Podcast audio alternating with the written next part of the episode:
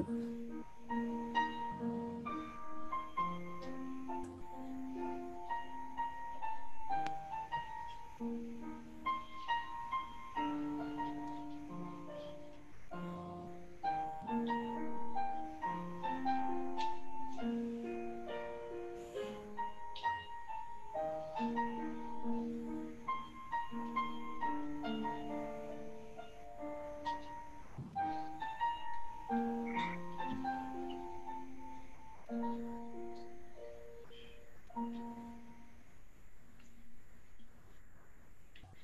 礼拝証書を読みいたします。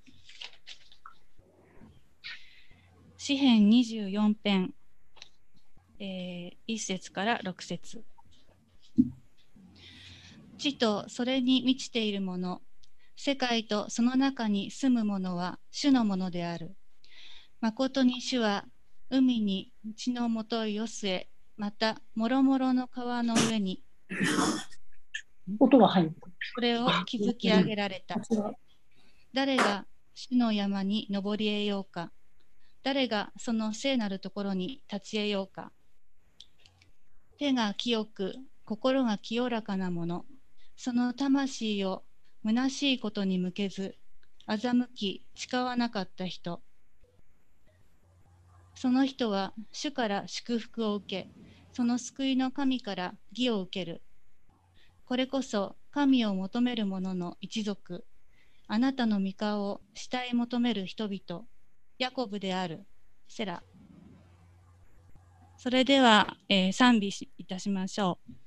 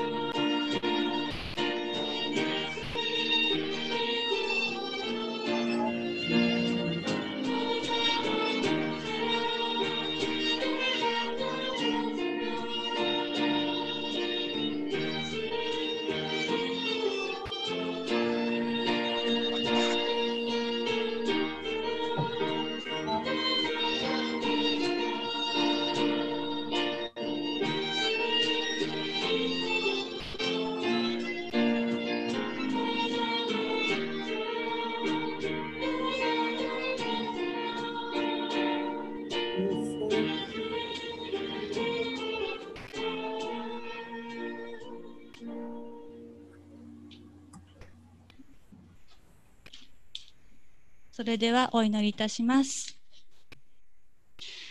天の父なる神様、あなたの栄光を褒めたたえます。神様、えー、昨日は、えー、穂高兄、真美姉の結婚式が無事執り行われました。本当に豊かな命キリスト教会で、うん、みんなが一つとなって結婚式のための準備をし、そして祈り整えて昨日の日を迎えました。神様、本当にあなたの時にあなたが本当に素晴らしい結婚の約束の時をお二人に与えてくださったことを感謝します。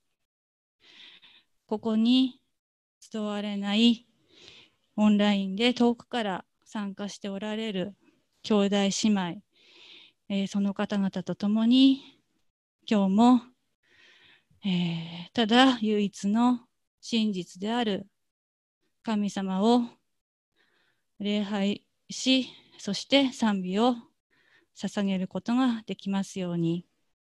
神様どうか一人一人の心を精霊様で満たし、整えてください。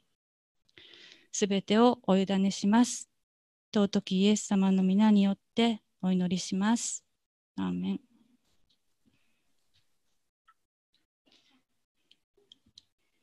それでは、ジーザスバイブルストーリー。今日は、新しい歩みの箇所です。はい、よろしくお願いします。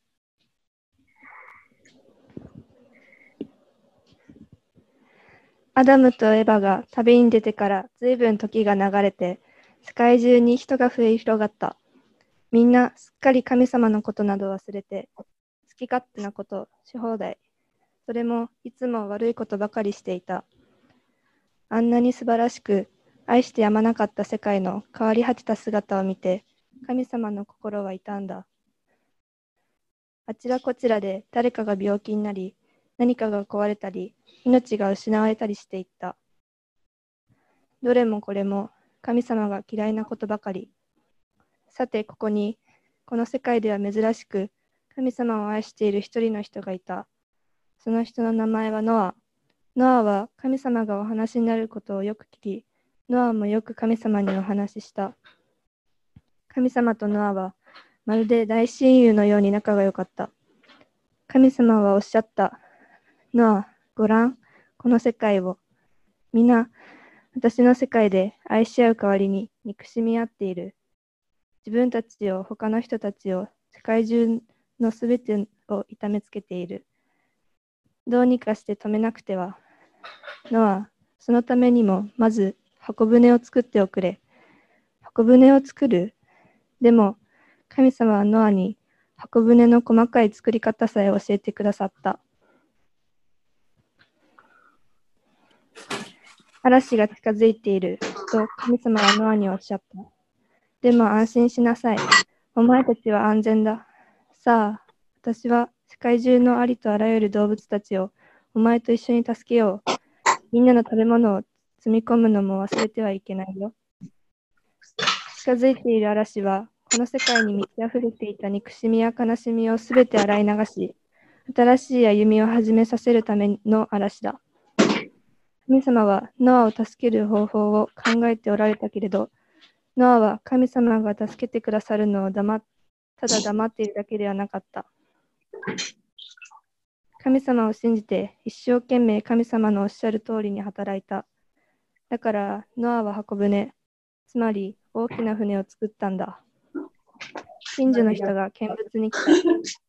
指をさして笑った。だってみんなはノアの言ってること、つまり嵐が来ることも、船がないと助からないことも信じたくなかったから。それでもコツコツ小舟を作り続けるノアはみんなの笑い物になった。だって海も川も近くにない砂漠の,、ま、砂漠の真ん真ん中にしかも雲一つない青空の下で、嵐が来るとせっせと箱舟を作っているんだもの。傘一本だって必要じゃないこんな天気に箱舟だってでもノアは他の人の言うことなんてあまり気にしなかった。ノアにとって気になるのは神様がどう思っておられるかということ。神様が作れとおっしゃるんだもの。その通りにするんだ。ノアはそう思った。とうとう箱舟が完成した。神様はおっしゃった。みんな早く船にお乗り。ノアも、ノアの家族も、動物たちも、みんな船の中に入った。そして神様がドアをしっかりお閉めになった。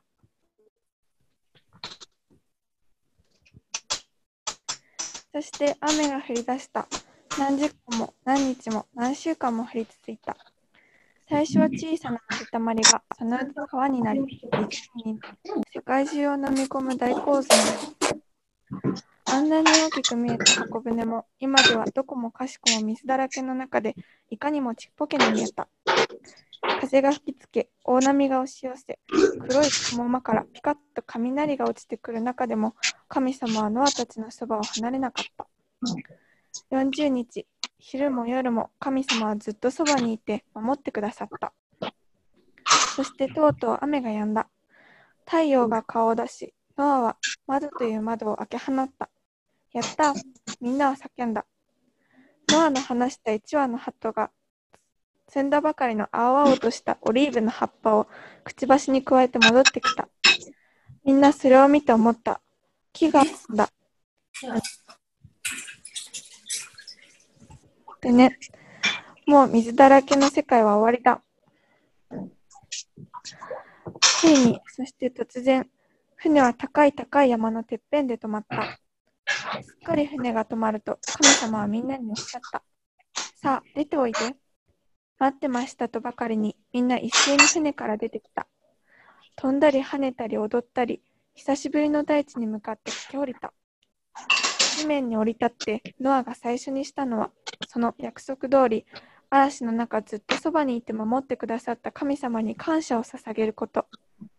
そして、神様が最初になさったのは、ノアに新しい約束を与えること。もう二度と決して世界をこんなふうに滅ぼしたりしないよ。そして大きな戦いに出た兵士が弓と矢をしまうようにこうおっしゃった。見てごらん、私の弓矢はあの空にある。すると雲の間から色とりどりの弓矢のようにきれいな虹が現れた。それは神様の世界が新しい一歩を踏み出した瞬間だった。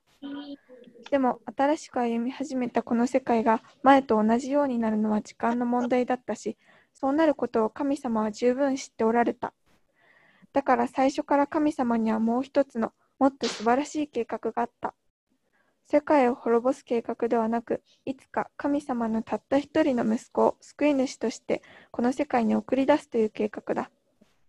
神様は今でも憎しみ、悲しみ、死が大嫌いだ。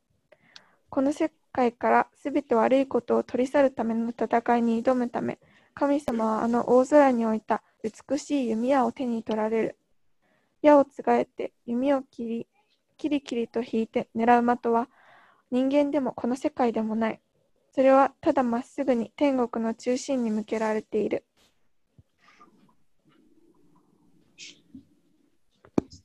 はい。ホサナさん、ゆきえさん、ありがとうございました。それでは今日の聖書購読です。えー、使徒の働き17章24から28節、えー、皆さんでお読みしましょう。3、はい。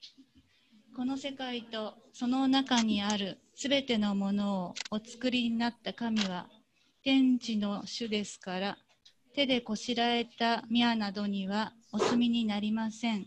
また何かに不自由なことでもあるかのように、人の手によって使えられる必要はありません。神はすべての人に命と息と万物とお与えになった方だからです。神は一人の人からすべての国の人々を作り出して、地の全面に住まわせ、それぞれに決められた時代とその住まいの教会とお定めになりました。これは神を求めさせるためであって、もし探り求めることでもあるなら、神を見出すこともあるのです。確かに神は私たち一人一人から遠く離れてはおられません。私たちは神の中に生き、動き、また存在しているのです。あなた方の私たちもまたその子孫であると言った通りです。それでは黙祷を持って、えー神様の御心を、えー待ち望みましょう。お願いします。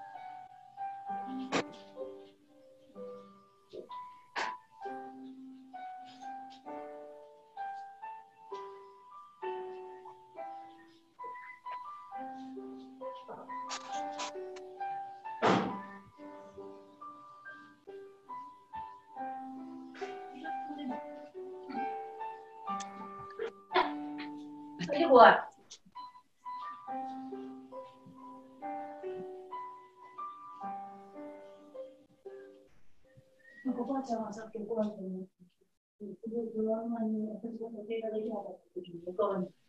それでは今日の聖聖書箇所をお読みいたします。ヨハネの手紙第1、えー、2章7から11節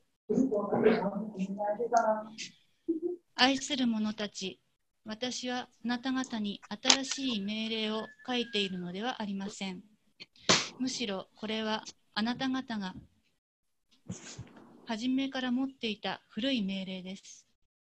その古い命令とはあなた方がすでに聞いている御言葉のことです。しかし、私は新しい命令としてあなた方に書き送ります。これはキリストにおいて真理であり、あなた方にとっても真理です。なぜなら、闇が消え去り、誠の光がすでに輝いているからです。光光の中にいると言いながら、兄弟を憎んでいる者は今もなお闇の中にいるのです。兄弟を愛する者は光の中にとどまり、つまずくことがありません。兄弟を憎む者は闇の中におり、闇の中を歩んでいるのであって、自分がどこへ行くのか知らないのです。闇が彼の目を見えなくしたからです。それでは、えー、クリス先生にメッセージしていただきます。よろしくお願いします。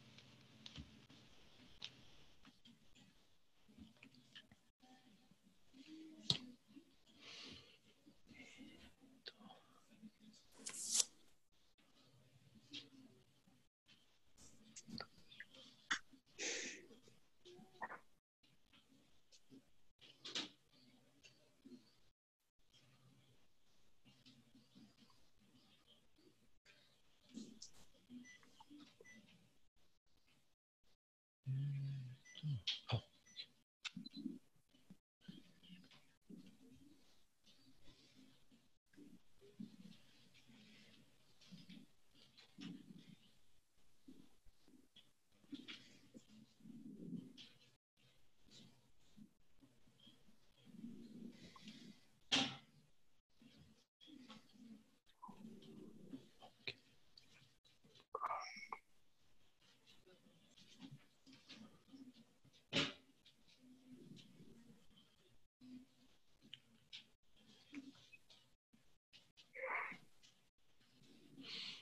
皆さん、おはようございます。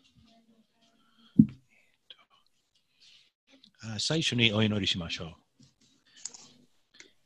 天の父なる神様、今日あなたを礼拝するために私たちが一緒に集まれることをありがとうございます。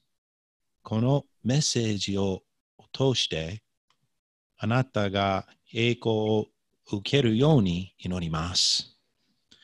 あなたの御言葉に危機を傾けることができるように私たちを助けてください。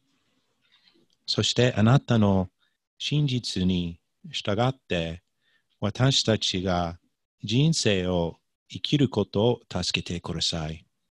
イエス様の皆によってお祈りします。アーメン。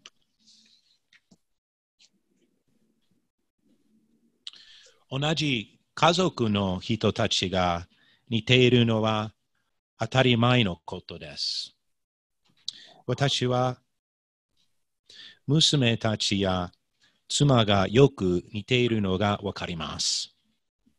私は私の母親や姉と似ているといろんな人から言われます。皆さんは自分のご家族の誰とよく似ていますか？同じ家族内の人たちはよく同じような価値観を共有しています。血のつながった家族の人たちがお互い似ているのと同じように神神の家族に属する人たちにも同じことが言えます。今日の聖書箇所からとても大切な方法でこの似ている性質について学んでいきます。第一ヨハネの手紙2章7節から11節を一緒に読みましょうね。えーと、第一ヨハネ2章7節からあ11節まで一緒に読みます。3はい。愛する者たち、私はあなた方に新しい命令を書いているのではありません。むしろこれはあなた方が初めから持っていた古い命令です。その古い命令とはあなた方がすでに書いている言葉のことです。しかし私は新しい命令としてあなた方に言います。これはキリストにおいて真理であり、あなた方にとっても真理です。なぜなら闇がさ誠の光がすでに泣いているからです。光の中にいると言いながら、兄弟を憎んでいる者は闇の中にいるのです。兄弟を愛する者は光の中にとどまり、つまずくことがありません。兄弟を憎む者は闇の中におり、闇の中をいるって自分ないのです。闇が彼の目を、はい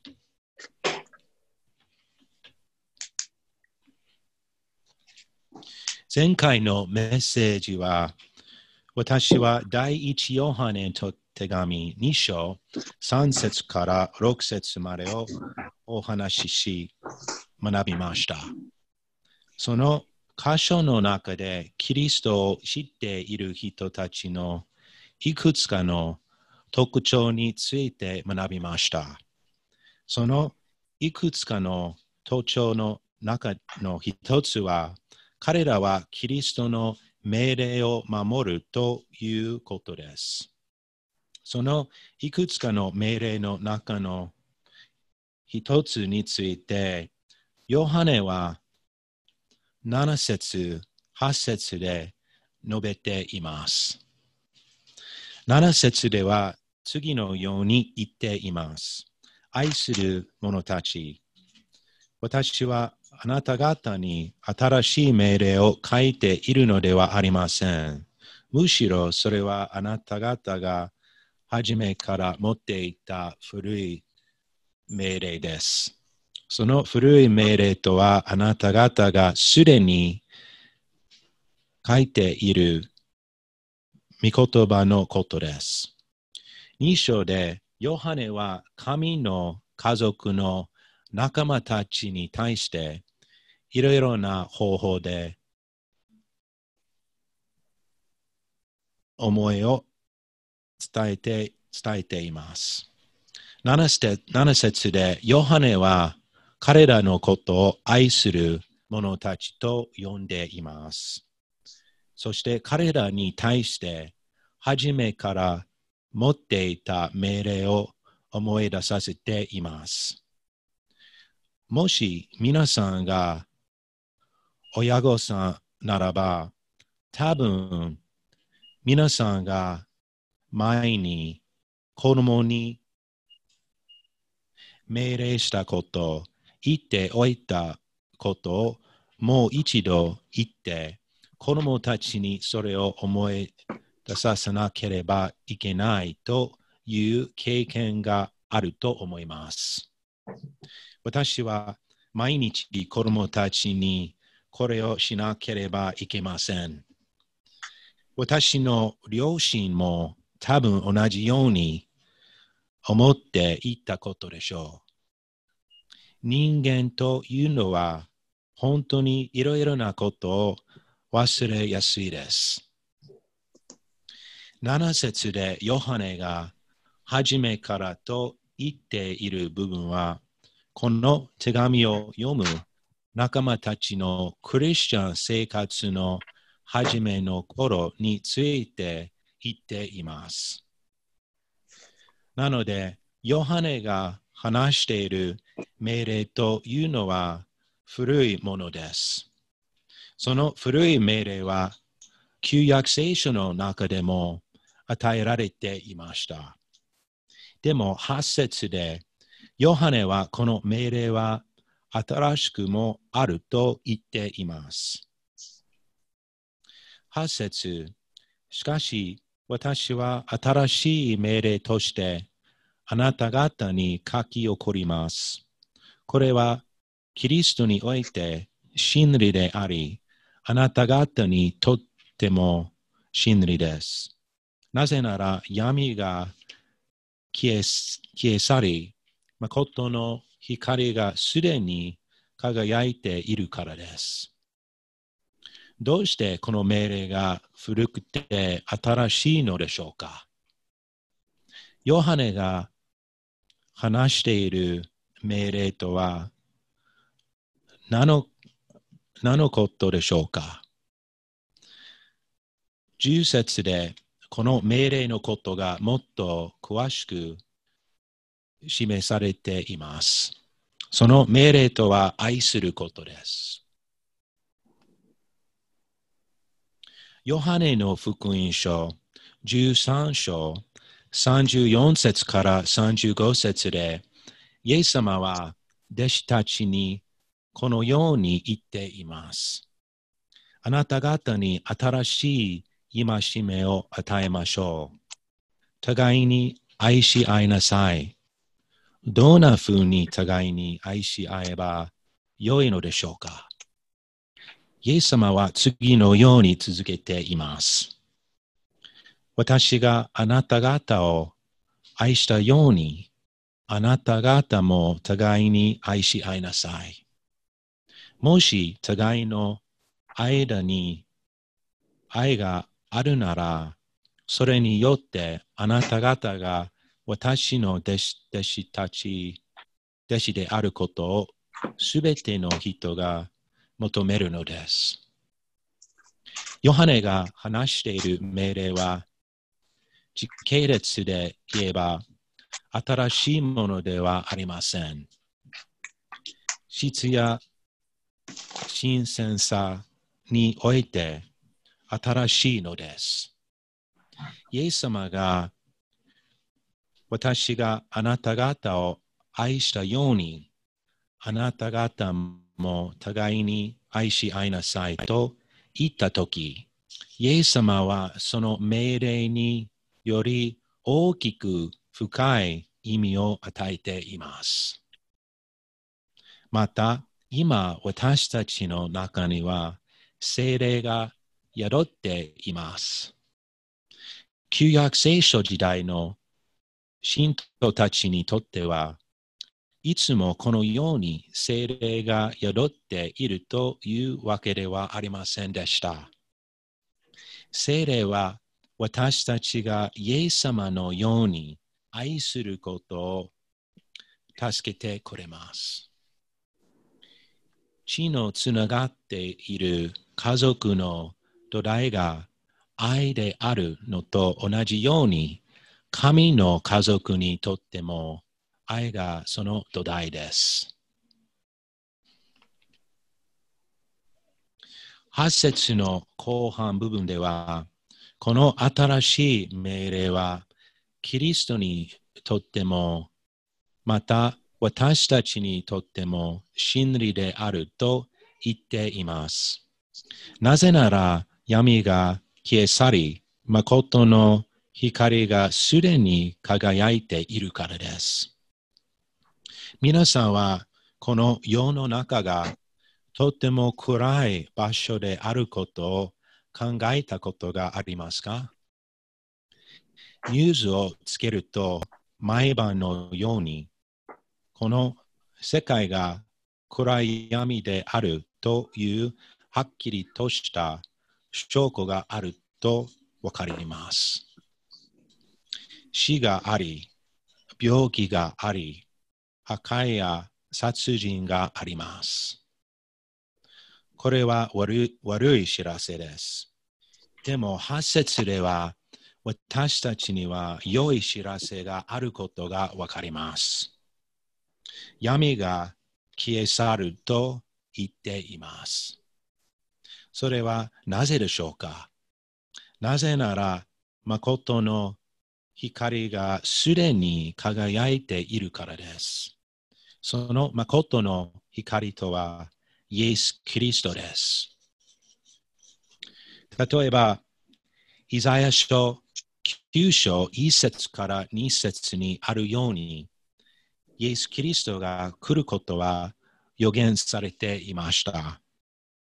しかし、苦しみのあったところに闇がなくなる。先にはゼブルンの血とナフタリの血は恥ずかしめを受けたが、後には海沿いの道、ヨルダン川の彼方、違法人のガリラヤは栄光を受けた闇の中を歩んでいた民は大きい大きな光を見た。死の影の地に住んでいた者たちの上に光が照った。この予言はマタイの福音書4章13節から16節で成就しました。その箇所では、イエス様のことをこのように言っています。そして、ナザレを去って、カペナウムに来て住まわれたゼブルンとナフタリとの境にある湖のほとりの町である。これは預言者イザヤを通して言われたことが成就するためであった。そしてここの箇所では、イザヤ書9章1節から2節が引用されています。ヨハネの福音書8章12節で、イエス様はこのように言っています。私は世の光です。私に従う者は決して闇の中を歩むことがなく、命の光を持つのです。キリストの愛と真理の光は暗闇の世界の中で明るく輝きます。その光はキリストご自身の言葉を通して輝き、またキリストを信じる人々を通して輝きます。マタイの福音書8章、5章、すみません、5章14節から16節では、クリスチャンたちのことをこのように言っています。あなた方は世界の光です。山の上にある町は隠れる隠れることができません。また、明かりをつけて、それをまずの下に置くものはありません。食台の上に置きます。そうすれば家にいる人々全部を照らします。このようにあなた方の光を人々の前で輝輝かせ、人々があなた方の良い行いを見て、天におられるあなた方の父をあがめあがめるようにしなさい。神様を褒めたたえます。暗闇は去っています。そして神様がキリストの光を輝かせるために私たちをよ用いることを覚えて神様を賛美します。第一ヨハネの手紙2章9節でヨハネはある生き方をすると言いながら実際にはそれとは逆の生き方をしている人の別の例を挙げています。9節で次のように言っています。光の中にいると言いながら兄弟を憎んでいる者は今もなお闇の中にいるのです。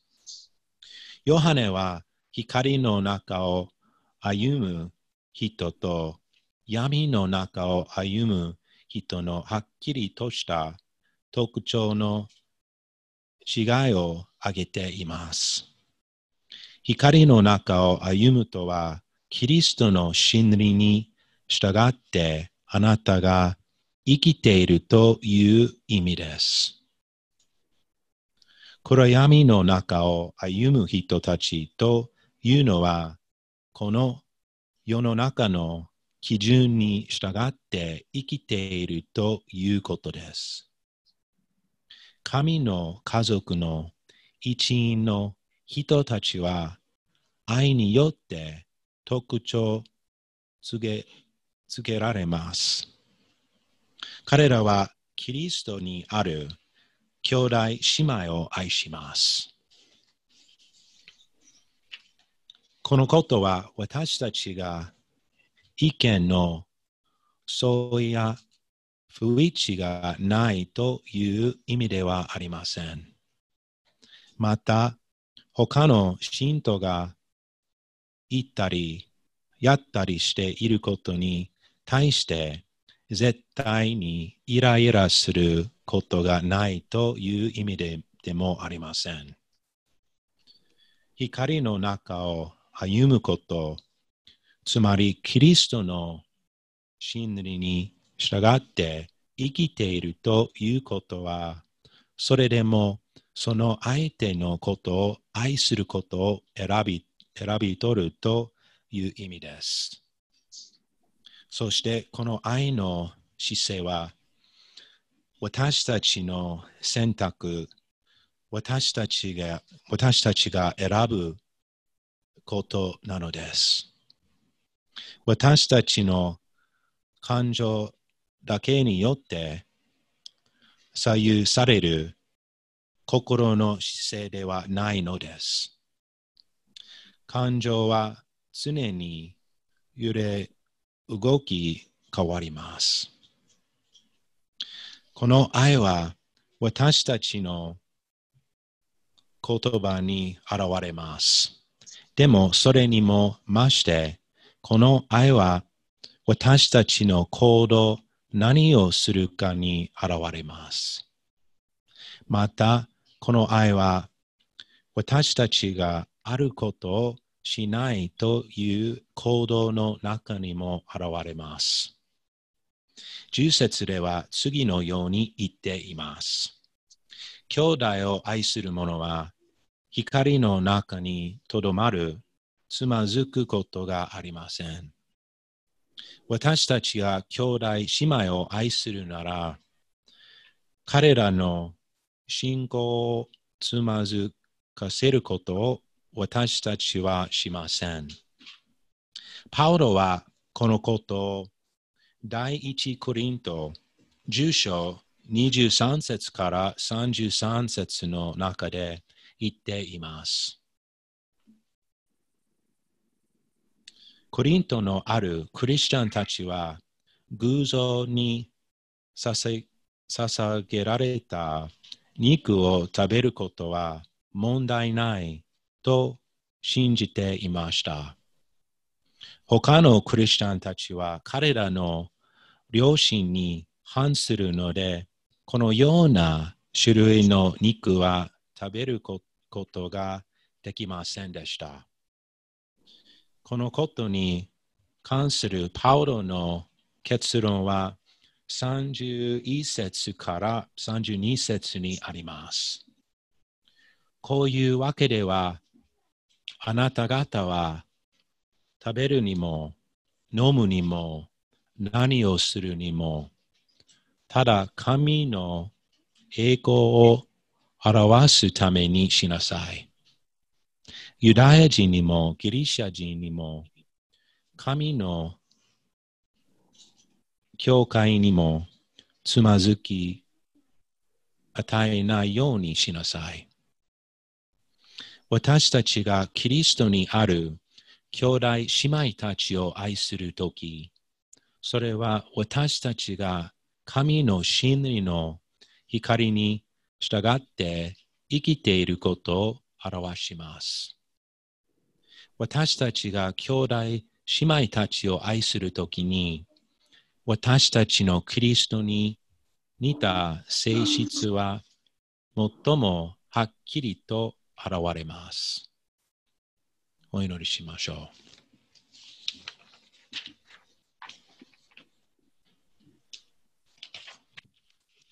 天の父なる天の父なる神様、私たちを通してこの世界があなたの愛を見ることができようにできるように祈ります。イエス様のように私たちが愛するのを助けてください。これを自分の力で行うことはできません。精霊が私たちのうちに住んでいてくださることを感謝します。私たちがますます御霊の実を生活や人生の中で実らせることができるように祈ります。イエス様の皆によってお祈りします。